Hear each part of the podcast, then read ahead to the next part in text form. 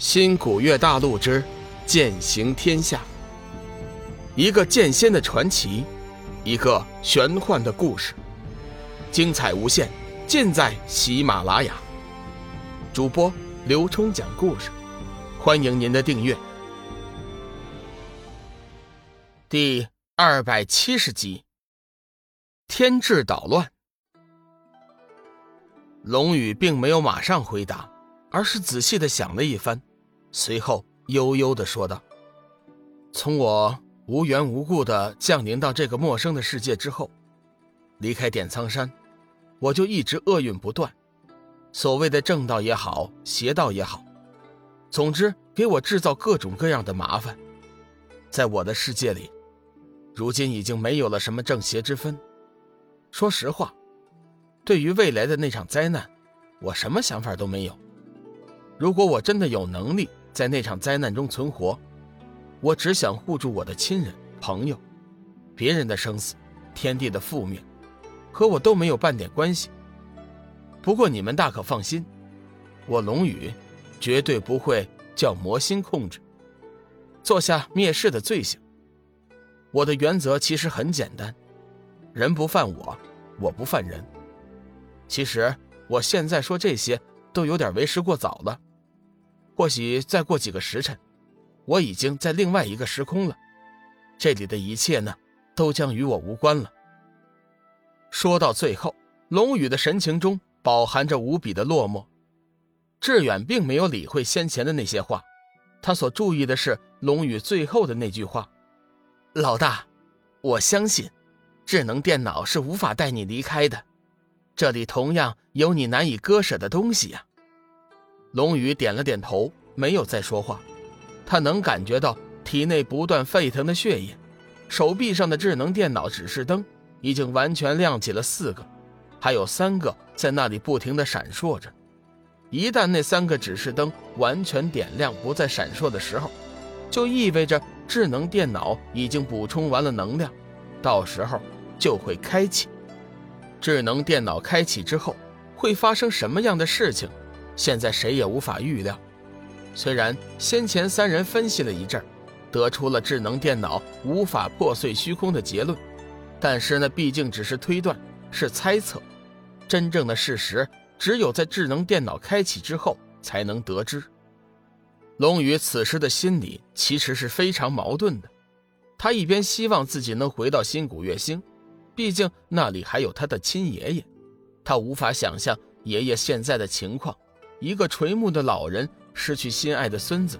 天知道会发生什么样的事情。还有叶家，那个道貌岸然的叶家，谁知道他们会对爷爷做了什么。太多太多的事情一一从龙宇的脑海中划过。与此同时，他的心里还有另外一个声音，他不想此刻就离开。正如志远所说的，这个世界同样有他所牵挂，有他所难以割舍的东西。小玉、玄明子、黄极真君、志远、幽梦、冷若轩、飞花仙子，一个个人影，一件件往事，同样在他的脑海中不断的浮现。手臂上的智能电脑指示灯在不停的闪烁，龙宇的心扉同样在不停的跳动，大脑中好乱好乱。经过几天的准备，玄清门这边终于迎来了掌教继位的好日子。清晨，太阳刚刚升起的时候，鬼门围攻剩余的数百弟子早早就聚集在了清玄大殿的门口，等待着新掌教的到来。天月上人、天真上人、天智上人则各司其职，做着最后的准备。本来像玄清门这样的大派，以往的掌教继位大典都会举办得异常的隆重，可以这么说，玄清门掌教的继位大典历来都是修真界的一件大事儿。这天通常各派的掌教都会亲自前来道贺，可是如今这个情景尚未开山，邀请各派显然是不可能的，只能是在内部数百弟子的见证下简单的举行一下。仪式是在天月上人的主持下进行的，整个过程一共有6项，2个时辰之后已经剩余最后一项了。完成这最后一项，再接过掌教令符，向历代祖师磕过头，整个仪式就算是完成了，天行上人的掌教之位也就确定了。就在天月上人即将把那掌教令符交给天行上人的时候，一直默默无语的天智上人突然上前说道：“等等，我有话要说。”天真上人没有想到，天智居然一点也不顾全大局，居然在这个时候出来捣乱，急忙以眼神示意，希望他能退下，不要打乱了大典的进行。谁知道那天智上人丝毫不做理会，走上台阶，站在了天行上人旁边，对着下面的弟子说道：“各位，在天行师兄的正式接管掌教一职的时候，我有个问题想要问一下。”天月轻喝一声：“天智，不可胡闹，你可别忘了这是什么场合。”天智恭敬地说道：“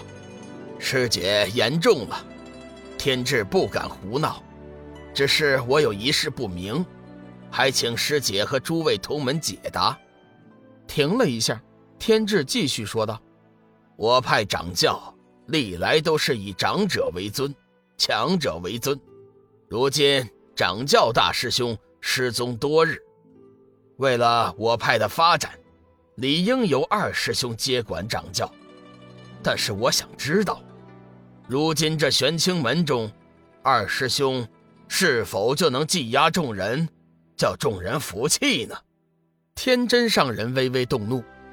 天真师兄，你什么意思？二师兄自然是我玄清门自天机师兄以下最强的，这一点难道你还有疑问吗？”天智环视四周一圈，见那下面弟子已在议论纷纷，心中大喜，复又转头问道：“天真师弟，本来我是不该怀疑二师兄修为的，不过为了我派的大业，我不得不有此一问。倘若我派新任掌教无法服众，以后又怎么引导我派重振声威？大家说对不对？”天智的话确实在理，下面的弟子多有应和。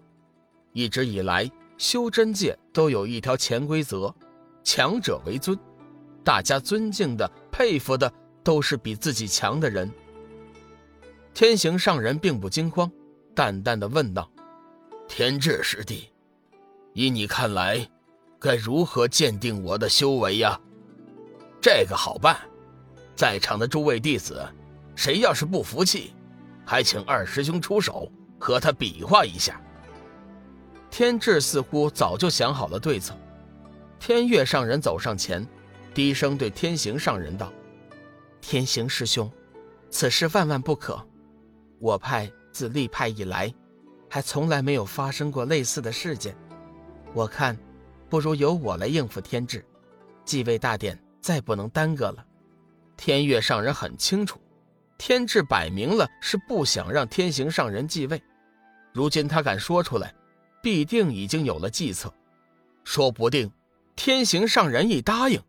就会落入他的计谋当中。本集已播讲完毕，